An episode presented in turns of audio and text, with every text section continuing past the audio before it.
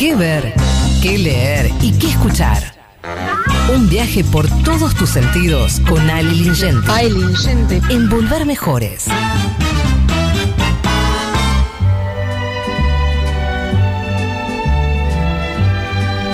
Lingenti.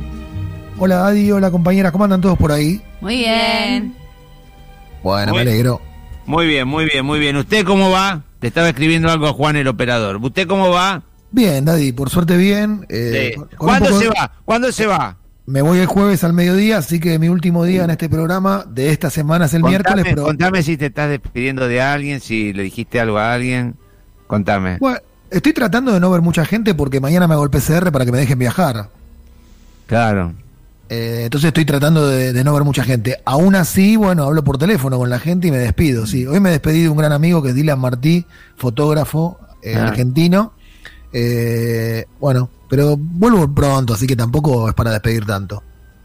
Vos sabés que el otro día lo estaba viendo a Hamilton el sábado de la mañana, te- muy temprano, muy temprano, muy temprano, y tenés mu- muchas, este, muchos, muchos colores parecidos a él.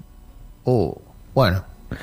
Bueno, somos muy amigos. Pronto voy a comentar su libro en este programa. Eh. Pero y- yo soy muy amigo del Tano y no tenemos nada parecido entre los dos, ¿me entendés? verdad. Bueno, Bueno, igual, igual Sí. eso puede ser porque Hamilton está casado con una ex novia mía, así que eh, puede ser que, que tengamos algo parecido. Ah, mira, Moira hace lo mismo también. No, Moira hace lo mismo. con- Ah, ¿por qué no?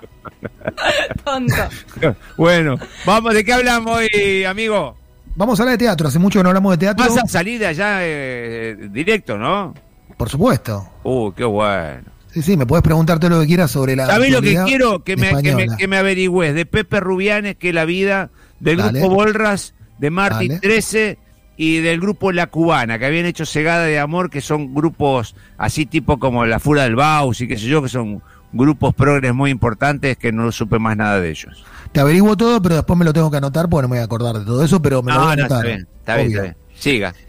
Eh, bueno, nada, que los amantes del teatro siguen esperando que se levanten la- las restricciones impuestas por la pandemia y una buena manera de, de calmar la ansiedad puede ser o conocer o revisitar, en caso de aquellos que, que los hayan visto cuando la actividad se desarrollaba normalmente, esos espectáculos de los que todo el mundo habla, como digamos los clásicos del circuito porteño. Y uno de los más dinámicos y prestigiosos del mundo, el circuito porteño. Eh, yo que conozco, digamos, eh, bastante de teatro, pues es una actividad que me interesa, te diría que el teatro que se hace acá, lo dijimos varias veces, es un teatro de primer nivel, tanto el comercial como el independiente.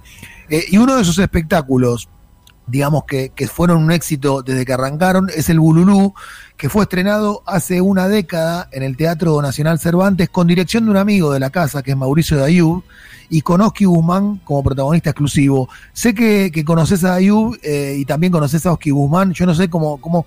Estaba pensando, cuando haces un unipersonal, a mí me da la impresión de que cuando un actor hace un unipersonal, pone toda la carne al asador. Y eso siempre genera buenos rendimientos, ¿no? Me acuerdo del, del, del unipersonal que hiciste vos en, hace poco, que lo fui a ver. eh, me parece que ahí el- el- el- el- al actor no le queda otra que pelar todos los recursos que tiene. ¿Es No así? te, no, no te podés hacer el boludo. Ahí estás vos y nadie más que vos. El ciclista de Dayub, el Bululú y todo eso. Te recu- re- yo vi el Bululú con, con, con, con Vilches, con, Con Vilches. María Vilches, este, que murió en un accidente, quedó muy mal Willy Woollich, que fue un empresario importante, Sí, sí. este, y bueno, el Bululú, gran obra, gran obra de este español argentino que se llamaba José María Vilche, que murió, murió jovencito, cuarenta y pico de años, una cosa de esa. Y le vi, vi un espectáculo impresionante, ¿no? Eh, no, no vi lo de Oski, que seguramente debe ser impresionante también. Los dos que es muy bueno, voy a contar brevemente la historia del espectáculo. Este espectáculo se puede ver hoy en Teatrix. La verdad que vale la pena verlo porque está filmado a tres cámaras. Realmente está muy bien. O sea, eh, Teatrix hace las cosas, es eh, la empresa de la hija de Alejandro Romay, de Mirta Romay. Y la verdad que las filmaciones son de muy buena calidad. Naturalmente no es lo mismo que estar en el teatro, pero se Pero, se- Ay, ay. pero se- ay, eh, sí. no, no, no, que te- se te cortó. Eh, Ah, se, se, eh, pa- parece bastante, el general como siempre boludea, porque todo, todo le, le chupa un huevo, dice se desmayó y ahora, ahora seguí. Sí, sí, sí, sí, ríase usted, siga. Sigo.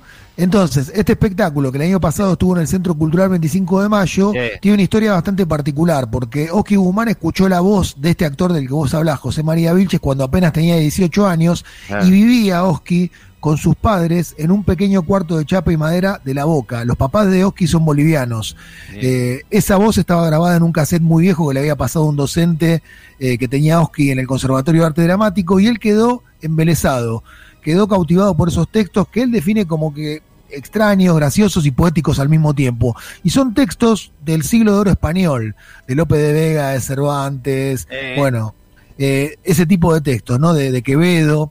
Eh, y en el Bululú, que, que Oski no lo vio por Vilches, solo escuchó ese cassette, Oski para mí explota el talento que tiene como improvisador, como clown y como murguero de una manera impresionante. Exhibe Daddy una destreza corporal impresionante también.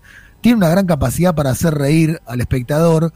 Eh, en definitiva, recrea con mucha gracia y con mucha originalidad estos versos que te dije, no sé, el romancero gitano de Federico García Lorca. Sí, sí, sí. Y al mismo tiempo evoca relatos de su familia que es de origen boliviano, como te dije. Bueno, lo que hace es La copla para la muerte de su padre de Manrique, ¿no está también ahí o no? No está, también, está Ah, también, sí, sí, está sí. también. Son textos a- muy buenos. Y, y el Fablomio Sidca, mucha bien, grandes cuidados, no está, ¿no? Eso no está. Ese no está, Ok. ese no está. Pero hay, hay para elegir, hay para elegir. Eh, Y al mismo tiempo, el personaje protagónico de- de- del espectáculo es como una especie de antihéroe vagabundo. Eh, él lo llama como una compañía de teatro de un solo actor, eh, con bastante picardía, eh, que es muy, pero muy simpático.